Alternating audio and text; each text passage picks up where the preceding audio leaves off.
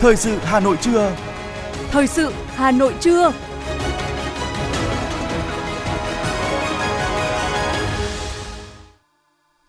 Bây giờ là chương trình thời sự của Đài Phát thanh Truyền hình Hà Nội, phát trực tiếp trên sóng phát thanh. Hôm nay thứ bảy ngày 24 tháng 12 năm 2022, chương trình có những nội dung chính sau đây. Thủ tướng Chính phủ Phạm Minh Chính tiếp Bộ trưởng Bộ Công Thương Lào Malaythong Komasit sang Việt Nam tham dự hội nghị thường niên hợp tác và phát triển ngành công thương, năng lượng và mỏ Việt Nam Lào. Ủy viên Trung ương Đảng, Phó Bí thư Thường trực Thành ủy Nguyễn Thị Tuyến dự chỉ đạo Ban Thường vụ Đảng ủy khối các cơ quan thành phố. Hà Nội chính thức khai trương khu phố ẩm thực đêm kết hợp đi bộ tại đảo Ngọc Ngũ Xã, phường Trúc Bạch, quận Ba Đình, Hà Nội. Ngân hàng Nhà nước yêu cầu tiếp tục kiểm soát chặt chẽ rủi ro tín dụng với đầu tư trái phiếu. Từ ngày 1 tháng 1 năm 2023, người dân không cần xuất trình sổ hộ khẩu khi thực hiện thủ tục hành chính hay cung cấp dịch vụ công. Chuyển sang những thông tin quốc tế, Thủ tướng Thái Lan sẽ ra tranh cử trong cuộc tổng tuyển cử tiếp theo tại nước này. Gói hỗ trợ 49 tỷ euro của Đức cho doanh nghiệp là phù hợp với các quy định của Liên minh châu Âu EU. Hàn Quốc hạ mức khẩn cấp về dịch COVID-19. Sau đây là nội dung chi tiết.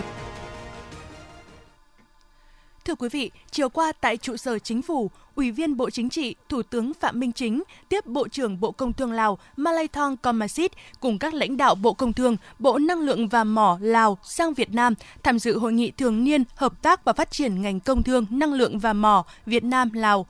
Tại buổi tiếp, Thủ tướng Phạm Minh Chính đánh giá hội nghị có ý nghĩa thiết thực trong năm 2022, năm đoàn kết hữu nghị kỷ niệm 60 năm ngày thiết lập quan hệ ngoại giao và 45 năm ngày ký hiệp ước hữu nghị và hợp tác Việt Nam Lào. Thủ tướng đánh giá quan hệ Việt Nam Lào là mối quan hệ có 102 trên thế giới, tăng cường hợp tác Việt Nam Lào là yêu cầu tất yếu, khách quan với cả hai nước. Thủ tướng bày tỏ vui mừng trong bối cảnh tình hình thế giới và khu vực có nhiều thay đổi, diễn biến phức tạp, tác động sâu sắc đến kinh tế xã hội của mỗi nước. Quan hệ hai nước vẫn phát triển vững chắc.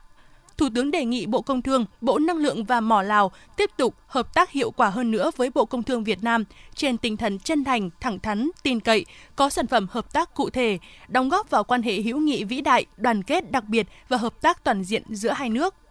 Thủ tướng chia sẻ một số định hướng hợp tác về các giải pháp giảm chi phí logistics, đầu tư trọng tâm, trọng điểm để tạo đột phá kết nối giao thông vận tải, tăng cường hợp tác chế biến sâu nông lâm sản, khoáng sản, hỗ trợ mỗi bên xây dựng nền kinh tế độc lập, tự chủ, gắn với tích cực, chủ động hội nhập quốc tế sâu rộng, thực chất, hiệu quả, trên tinh thần hợp tác bình đẳng, lợi ích hài hòa, rủi ro chia sẻ, vì lợi ích của nhân dân hai nước,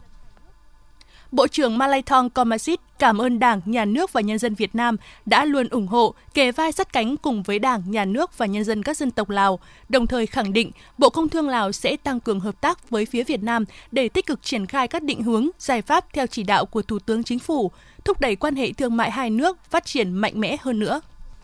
Tiếp tục là những thông tin của thành phố. Thưa quý vị, sáng nay, Ủy viên Trung ương Đảng, Phó Bí thư Thường trực Thành ủy Nguyễn Thị Tuyến dự chỉ đạo Ban Thường vụ Đảng ủy khối các cơ quan thành phố kiểm điểm đối với tập thể Ban Thường vụ năm 2022 và kiểm điểm sâu về trách nhiệm của tập thể Ban Thường vụ Đảng ủy khối trong lãnh đạo, chỉ đạo thực hiện công tác xây dựng Đảng tại các tổ chức Đảng trực thuộc Đảng ủy khối các cơ quan thành phố.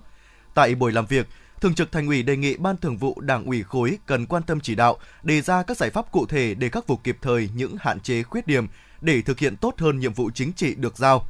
tiếp tục thực hiện nghiêm túc hiệu quả chủ đề công tác năm 2023 của thành phố, kỷ cương, trách nhiệm, hành động, sáng tạo, phát triển, tăng cường kỷ luật kỷ cương hành chính, nâng cao ý thức trách nhiệm, hiệu quả thực thi công vụ của đội ngũ cán bộ đảng viên, nhất là trách nhiệm nêu gương của người đứng đầu, chấp hành nghiêm túc nguyên tắc tập trung dân chủ, tập thể lãnh đạo, cá nhân phụ trách, nâng cao vai trò của tập thể gắn với trách nhiệm của cá nhân, đề cao tính tiền phong, gương mẫu, trách nhiệm trong thực hiện nhiệm vụ, thực hiện tốt nguyên tắc tập trung dân chủ, phát huy vai trò tập thể lãnh đạo, cá nhân phụ trách, vai trò trách nhiệm của người đứng đầu, phân công rõ người, rõ việc, rõ trách nhiệm, sâu sát cơ sở, tập trung khắc phục những hạn chế khuyết điểm, chỉ đạo giải quyết tháo gỡ vướng mắc khó khăn cho cơ sở, nâng cao chất lượng công tác giáo dục chính trị tư tưởng, triển khai thực hiện nghiêm túc các văn bản mới của Trung ương về xây dựng Đảng, đặc biệt là kết luận số 21 của Ban chấp hành Trung ương Đảng khóa 13 về công tác xây dựng, chỉnh đốn Đảng và hệ thống chính trị quy định 37 về những điều đảng viên không được làm gắn với đẩy mạnh học tập và làm theo tư tưởng, đạo đức, phong cách Hồ Chí Minh. Tối qua, khu phố ẩm thực đêm kết hợp đi bộ tại Đào Ngọc Ngũ Xã, phường Trúc Bạch, quận Ba Đình, Hà Nội chính thức được khai trương. Không gian phố ẩm thực đêm kết hợp đi bộ Đào Ngọc Ngũ Xã gồm 7 khu phố, Ngũ Xá, Trần Tế Sương, Nguyễn Khắc Hiếu, Mạc Định Chi, Nam Tràng, Lạc Chính và Trần Vũ. Trong đó, trung tâm đảo là phố. Các tuyến phố này được định hướng phát triển hoạt động kinh doanh hiện có đã được nhiều người biết và tìm đến thưởng thức như phở cuốn, đồ nướng, lẩu, cùng những quán cà phê có khung cảnh đẹp nhìn ra mặt hồ Trúc Bạch.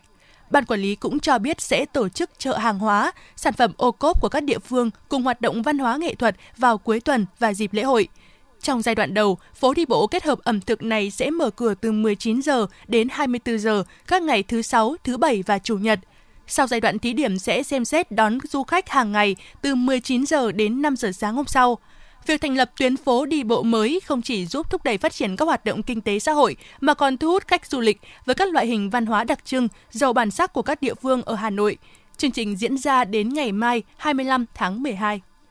Thưa quý vị và các bạn, những năm vừa qua, nông nghiệp Hà Nội đã có bước chuyển tích cực. Tuy nhiên, có thể thẳng thắn nhìn nhận, ngành nông nghiệp thủ đô phát triển chưa tương xứng với tiềm năng. Vậy đâu là giải pháp để tạo đột phá cơ cấu nông nghiệp một cách hiệu quả như nghị quyết Đại hội đại biểu lần thứ 17, nhiệm kỳ 2020-2025 Đảng bộ thành phố Hà Nội, chương trình số 04 của Thành ủy Hà Nội đã đề cập. Phản ánh của phóng viên thời sự.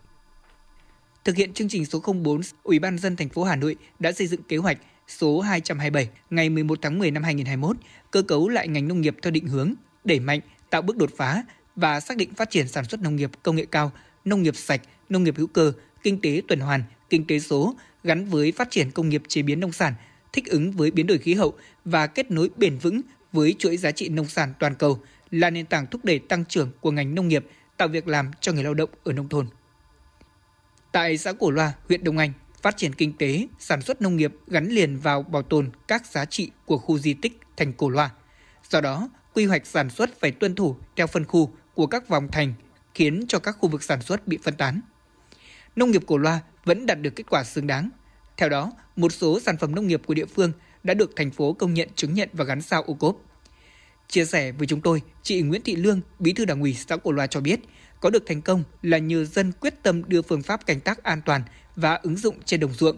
Tại đây, họ chỉ sử dụng phân chuồng hoai mục cho cây trồng, tuyệt đối không sử dụng các loại hóa chất bảo vệ thực vật. Bà Chu Thị Thêm, xóm thượng xã Cổ Loa, huyện Đông Anh cho biết. Hàng năm thì các anh có thường thường cho hay đi, đi học rau sạch, về mở tận nơi. Thì hướng dẫn bà con là nên sử dụng phân như thế nào, bón như thế nào cho nó hợp lý. Dùng thuốc như thế nào cho nó hợp lý, đều là cho có, có cán bộ là chỉ đạo hết cả. Nhưng tôi rất yên tâm khi mà chúng tôi đã theo quy trình của các cán bộ đề ra ấy là chúng tôi phải duy trì mà phải tìm tòi à, học hỏi là phải nghiêm mặt hơn nữa thì cây hành nó mới có thương hiệu được thì mới có khách hàng đến về đây người ta hỏi thăm được. Nếu mình không đảm bảo theo quy trình ấy, thì không thể xuất ra bên ngoài được. Mà khi mà đã xuất ra bên ngoài rồi có thương hiệu rồi thì mình càng phải nghiêm ngặt hơn nữa. Tuân thủ theo các cán bộ của chỉ dẫn. Mình phải tìm hiểu thêm. Theo Sở Nông nghiệp Phát triển Nông thôn Hà Nội, ngành nông nghiệp thủ đô đã tập trung hỗ trợ các địa phương hình thành chuỗi giá trị nông sản, xây dựng các vùng sản xuất tập trung vào các sản phẩm chủ lực như lúa chất lượng cao, các loại sản phẩm đặc sản hiệu quả như là bưởi diễn, nhãn, chuối tiêu hồng. Song song với đó, các địa phương cũng tập trung phát triển các sản phẩm chủ lực mang lại hiệu quả kinh tế cao. Đơn cử như huyện Thanh Hoai đã phát triển 3.000 ha lúa mì hàng hóa chất lượng cao theo hướng an toàn khép kín, từ đó thu nhập của người trồng lúa từng bước cải thiện –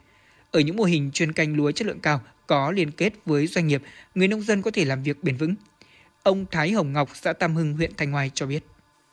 Cái hữu cơ này cũng có cái hay của nó. Tức là mình đã làm được sản phẩm là hạt thóc nó sạch. Bán thì giá thành cao. Và hai nữa là cái cái một phần nữa là sâu bệnh có lẽ một phần cũng đỡ. Trước đây thì chúng tôi cấy theo mô hình chỉ gấp nhưng nhờ có được đi học, đi tập huấn thì cũng đã gia đình nhà tôi và một số gia đình trong thôn cũng đã chuyển đổi từ ờ, sản xuất lúa Việt Gáp sang mô hình sản xuất nông nghiệp hữu cơ thì nó có những cái lợi đấy, và những cái tiết kiệm được chi phí sản xuất mà cũng không dùng thuốc bảo vệ thực vật. Thế do vậy là tiết kiệm được cái đầu vào theo thống kê của Sở Nông nghiệp Phát triển nông thôn Hà Nội, các sản phẩm nông nghiệp chủ lực của thành phố như là rau an toàn cho thu nhập từ 400 đến 1,2 tỷ đồng một hecta một năm, cây ăn quả từ 500 đến 1 tỷ đồng một hecta một năm, cây hoa cảnh từ 500 triệu đồng đến 1,5 tỷ đồng một hecta một năm, mang lại giá trị kinh tế cao cho người dân. Chị Đặng Thị Cuối, xã Đan Phượng và ông Trần Văn Bảy, xã Thọ Xuân, huyện Đan Phượng cho biết. Sản xuất truyền thống tôi làm một xào rau nếu mà tối đa chỉ được độ 5 đến 6 tạ một xào thôi. Nhưng nhưng mà tôi sản xuất theo cái công nghệ cao này thì nó gấp 2 đến 3 lần. Có nghĩa là cũng có cũng có lúc những một xào lên đến một tấn đến tấn rưỡi rau. Đấy mà hiệu quả cao, nó sạch. So với sản xuất uh, nông nghiệp uh, theo truyền thống thì theo hướng hữu cơ này có giá trị kinh tế cao hơn, gấp ờ, uh, 3 đến 5 lần so với trồng lúa. Hiện nay về đảm bảo sức khỏe cho người à, nông dân thì hiện nay là đối với à, theo hướng hữu cơ này sức khỏe tốt, bền vững. Để tái cơ cấu ngành nông nghiệp đạt hiệu quả cao trong giai đoạn 2022-2025, trong thời gian tới, cùng với việc phát triển các chuỗi liên kết sản xuất gắn với sản phẩm chủ lực, ngành nông nghiệp cần đẩy mạnh chuyển đổi cơ cấu kinh tế theo hướng tập trung, tạo nền tảng hình thành chuỗi cung ứng hàng hóa lớn, đáp ứng nhu cầu của thị trường trong nước và xuất khẩu. Trước mắt là ưu tiên các giải pháp hỗ trợ hợp tác xã và doanh nghiệp xây dựng hệ thống cơ sở hạ tầng sản xuất kho bãi nhà xưởng, đưa nghị quyết của Đảng vào đời sống, khắc phục những hạn chế bất cập trong tiến trình phát triển, ngành nông nghiệp thủ đô, các cấp ủy Đảng, chính quyền địa phương phải tạo được bước đột phá mới về cơ chế chính sách cũng như giải pháp triển khai để hoàn thành các mục tiêu nhiệm vụ đề ra, qua đó thúc đẩy tăng trưởng kinh tế, nâng cao thu nhập cho người nông dân.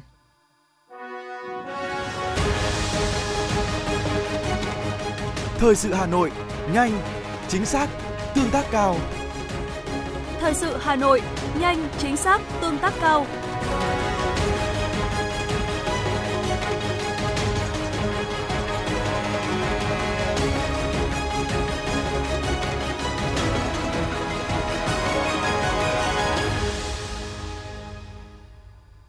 Tiếp tục là phần tin. Chính phủ vừa ban hành Nghị định số 104 sửa đổi, bổ sung một số điều của các nghị định liên quan đến việc nộp xuất trình sổ hộ khẩu, sổ tạm trú, giấy khi thực hiện thủ tục hành chính, cung cấp dịch vụ công, chủ yếu thuộc nhiều lĩnh vực như việc làm, bảo hiểm y tế, giáo dục, y tế, đất đai, thuế, nhà ở, nhà ở xã hội, điện lực, nuôi con nuôi. Thay vào đó, khi thực hiện các thủ tục trên, người dân chỉ cần xuất trình một trong các loại giấy tờ, thẻ căn cước công dân, chứng minh nhân dân, giấy xác nhận thông tin về cư trú, giấy thông báo số định danh cá nhân và thông tin công dân trong cơ sở dữ liệu quốc gia về dân cư. Nghị định cũng bãi bỏ thay thế một số cụm từ liên quan tới quy định về sổ hộ khẩu tại các nghị định liên quan tới một số lĩnh vực cụ thể như điều kiện đầu tư kinh doanh và thủ tục hành chính trong lĩnh vực thông tin và truyền thông, hộ tịch, người có công, bảo trợ xã hội.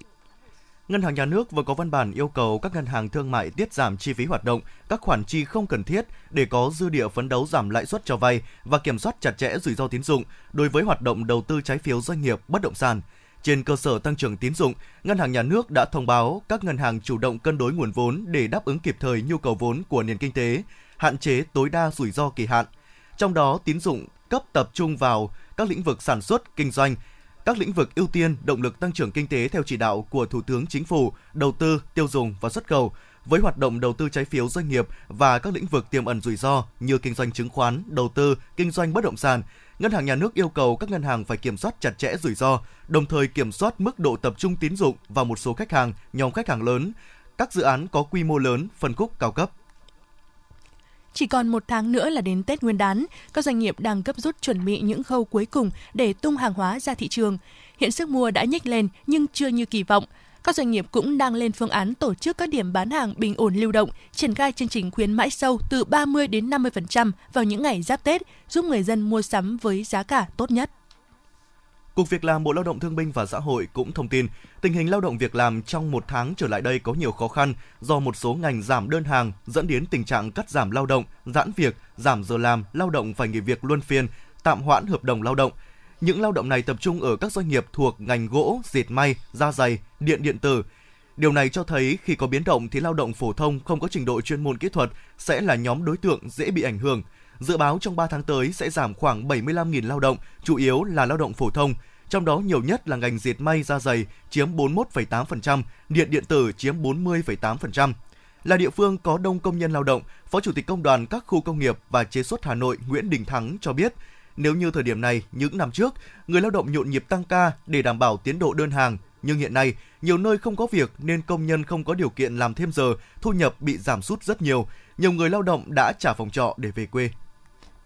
Liên quan đến vấn đề này, Phó Chủ tịch Tổng Liên đoàn Lao động Việt Nam Ngọ Duy Hiểu nhận định, bên cạnh những chính sách hỗ trợ của tổ chức công đoàn, hơn lúc nào hết cần phải có chính sách hoặc gói hỗ trợ thỏa đáng, sát với thực tiễn đời sống để hỗ trợ người lao động, qua đó nuôi dưỡng nguồn lực lao động và giúp doanh nghiệp duy trì, tồn tại qua thời điểm khó khăn. Phó Chủ tịch Tổng Liên đoàn Lao động Việt Nam Ngọ Duy Hiểu cho biết, Tổng Liên đoàn Lao động Việt Nam sẽ có văn bản chính thức đề xuất với cơ quan chức năng có cơ chế đồng bộ trên tinh thần, vừa có chính sách ngắn hạn, vừa bảo đảm tính lâu dài, làm sao để hỗ trợ doanh nghiệp và hỗ trợ người lao động cùng vượt qua giai đoạn khó khăn.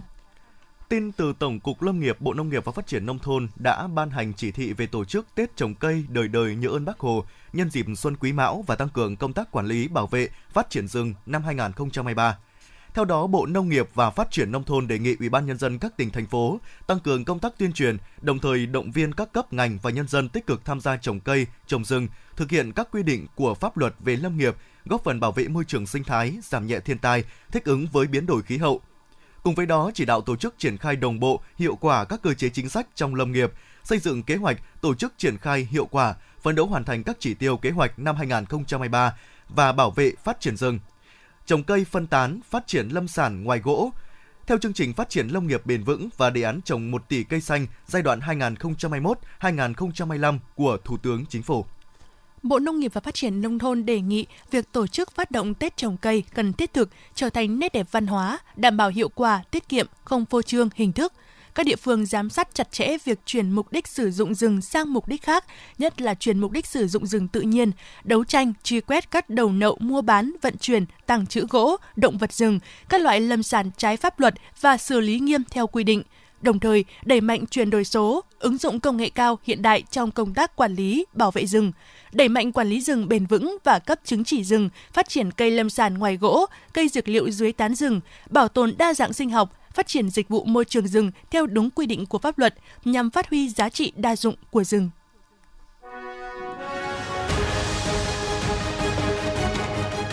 FM 90 cập nhật trên mọi cung đường. FM 90 cập nhật trên mọi cung đường.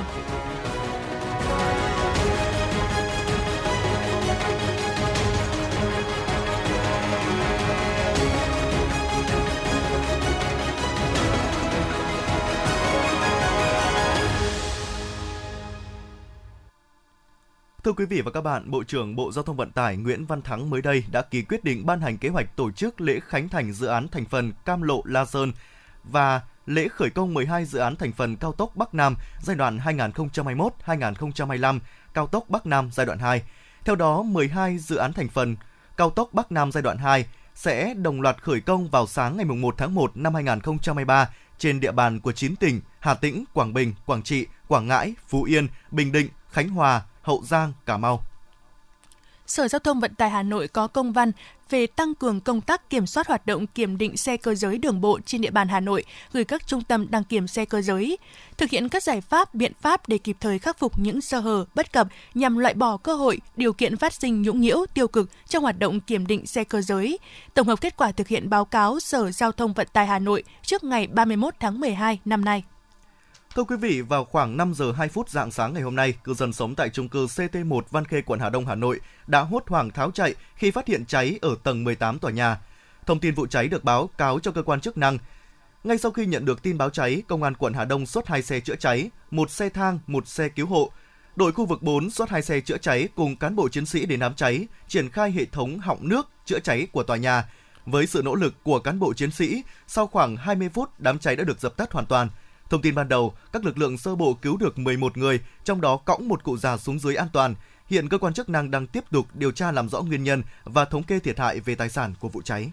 Phòng Cảnh sát Phòng cháy chữa cháy và Cứu nạn Cứu hộ, Công an thành phố Hà Nội khuyến cáo, hiện tại Hà Nội và các tỉnh miền Bắc đang mùa hanh khô. Đây cũng là khoảng thời gian nhiều lễ hội cận kề nên tiềm ẩn nhiều nguy cơ cháy nổ. Để chủ động công tác phòng ngừa, ngăn chặn, hạn chế đến mức thấp nhất số vụ cháy nổ lớn và thiệt hại do cháy nổ gây ra, góp phần bảo đảm an ninh trật tự, an toàn phòng cháy chữa cháy trên địa bàn thành phố. Công an thành phố Hà Nội khuyến cáo một số nội dung, trong đó khi xảy ra cháy phải nhanh chóng báo động cho mọi người xung quanh biết, ngắt nguồn điện, sử dụng phương tiện chữa cháy ban đầu như bình chữa cháy sách tay, họng nước chữa cháy vách tường, chăn chiên, đồng thời gọi báo theo số điện thoại 114 và tích cực tổ chức chữa cháy, cứu người bị nạn.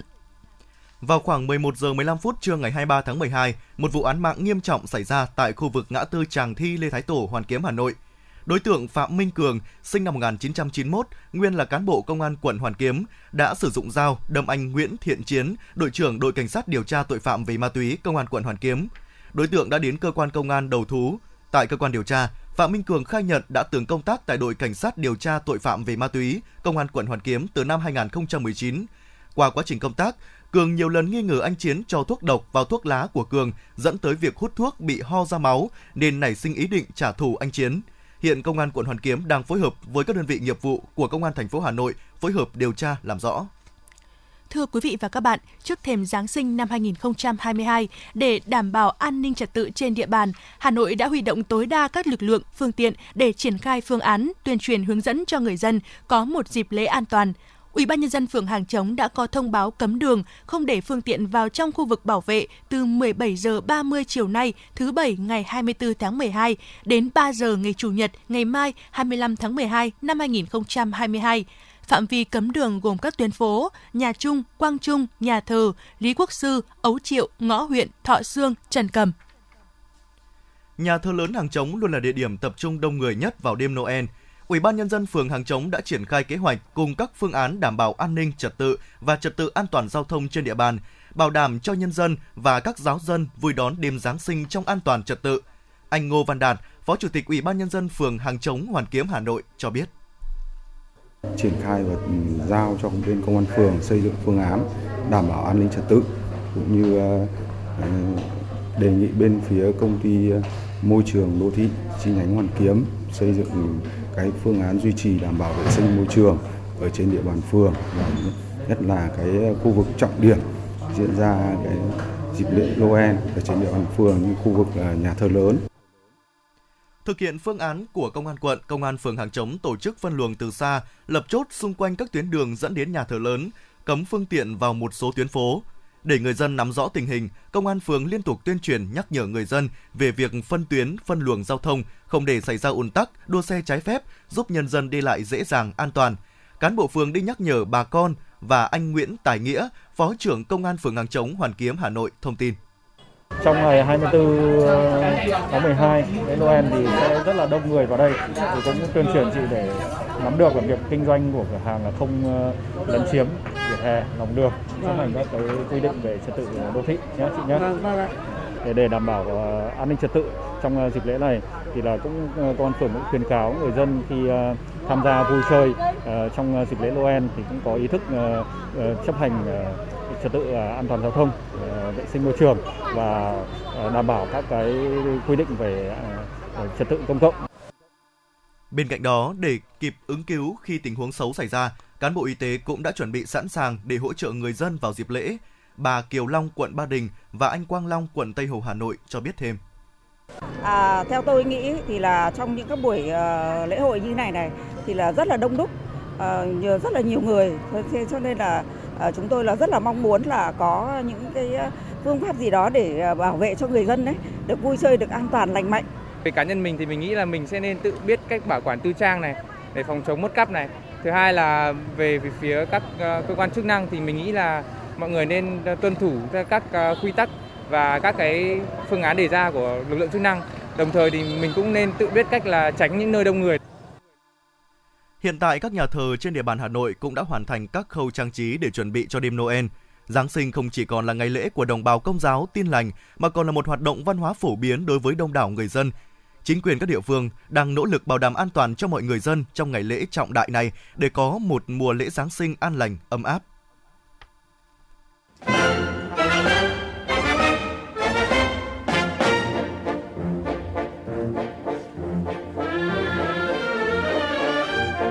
Hà Nội Concert Hòa nhạc năm mới 2023. Sự kiện đầu tiên được Đài Phát thanh và Truyền hình Hà Nội tổ chức thường niên vào ngày đầu năm mới.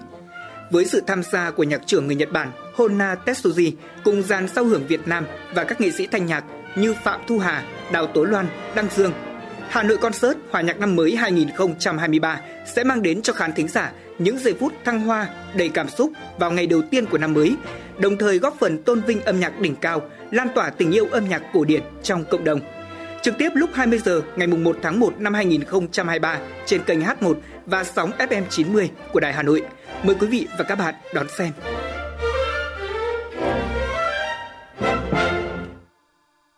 Quý thính giả đang nghe chương trình thời sự của Đài Phát thanh Truyền hình Hà Nội đang được phát trực tiếp. Xin chuyển sang phần tin quốc tế. Thủ tướng Thái Lan Prayut Chan Ocha thông báo ông sẽ ra tranh cử trong cuộc tổng tuyển cử tiếp theo tại nước này, dự kiến diễn ra trước tháng 5 năm sau. Nếu giành chiến thắng trong cuộc bầu cử sắp tới, Thủ tướng Prayut cũng chỉ có thể tại vị đến năm 2025 do Hiến pháp Thái Lan có quy định giới hạn một thủ tướng không được phép nắm quyền quá 8 năm, tức là hai nhiệm kỳ. Theo đúng kế hoạch, Quốc hội Thái Lan sẽ kết thúc nhiệm kỳ vào tháng 3 năm 2023, mở đường tổ chức cuộc bầu cử quốc hội khóa mới tại nước này vào tháng 5 năm sau.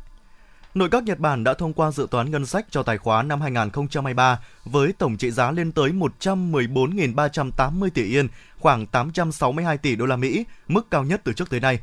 Đây là lần thứ 11 liên tiếp ngân sách thường niên của nước này tăng cao kỷ lục và là năm thứ năm liên tiếp ở mức trên 100.000 tỷ yên.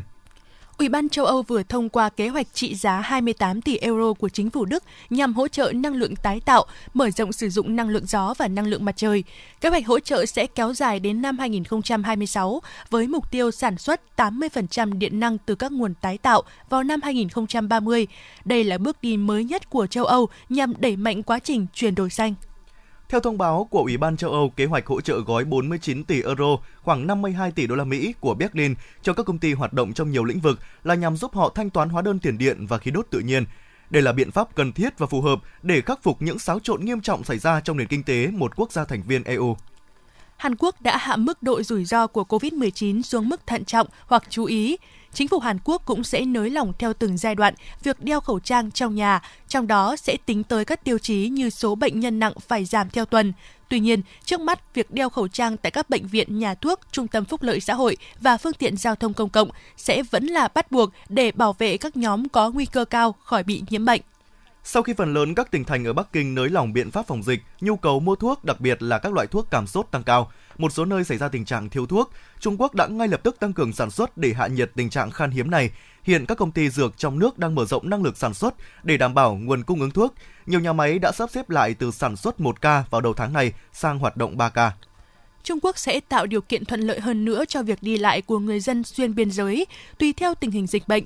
Các tuyến bay quốc tế từ Thượng Hải, Nam Kinh, Quảng Châu, Trùng Khánh đến Nhật Bản, Hàn Quốc, Mỹ, châu Âu, Đông Nam Á ngày càng được mở nhiều từ đầu năm 2023. Động thái của các hãng hàng không Trung Quốc khiến các chuyên gia cho rằng khả năng Trung Quốc sẽ điều chỉnh mạnh chính sách mở cửa cho du lịch quốc tế từ đầu năm 2023. Các tỉnh thành biên giới hai nước Việt Nam Trung Quốc cũng có nhiều động thái đón đầu xu thế mở cửa từ Trung Quốc để chuẩn bị đón làn sóng khách du lịch hai bên qua lại làm ăn.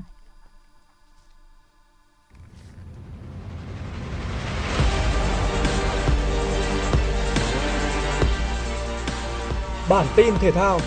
Bản tin thể thao.